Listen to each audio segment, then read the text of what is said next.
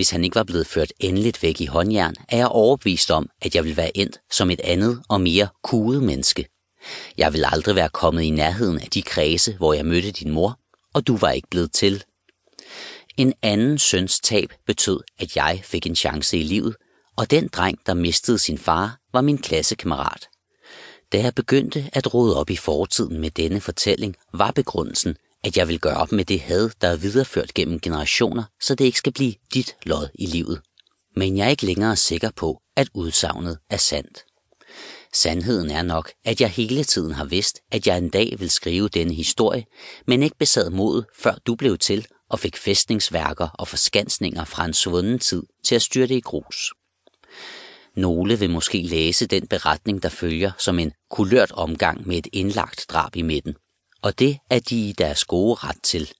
Men for mig er det først og fremmest en fortælling om soning, flugt, had og kærlighed mellem fædre og sønner, mødre og fædre, børn og deres forældre, og om forsøget på at sammensætte sin egen fortælling i dette samsurium af nutid og fortid.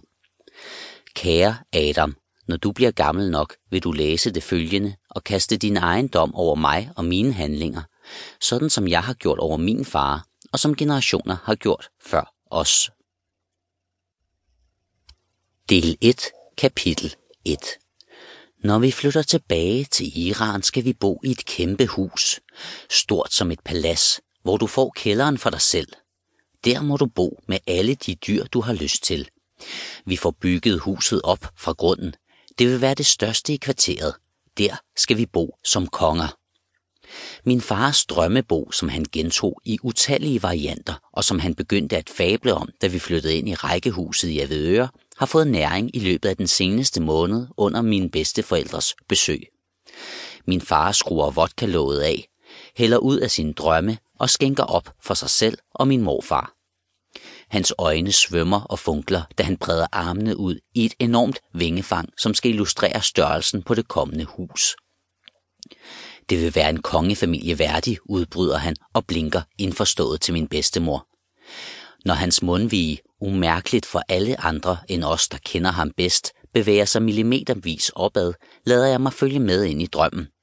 Selvom jeg mærker en knude i maven ved tanken om, at der findes en verden uden for Avedøres bymure. Må jeg så få en hund? Om du må få en hund, svarer min far og løfter øjenbrynene. Når man bor i så stort et hus, skal man have hund. I Iran bruger man hunde til at holde vagt.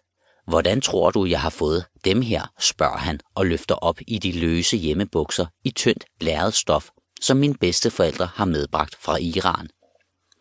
Lange ar danner et mønster fra midt på lægen og ned til akillescenen. Der, hvor en vagthund har reddet min fars læg i tu, udgør huden et næsten flødefarvet helle.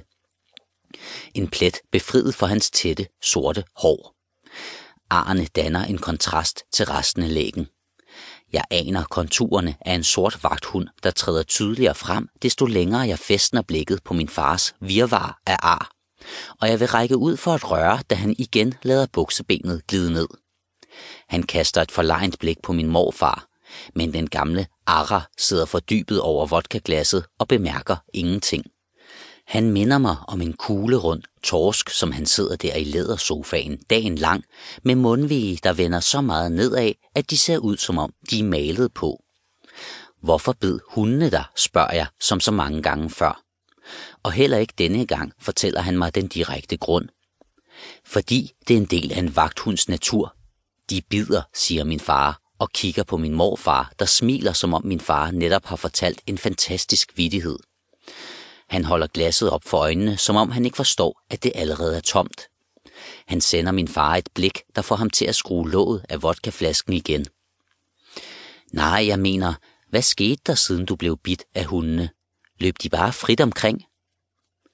Min far kigger på mig i nogle sekunder, som kun han kan med et blik, der for en udefrakommende kan virke udtryksløst. Jeg ved, at udtrykket dækker over, at jeg er gået for langt.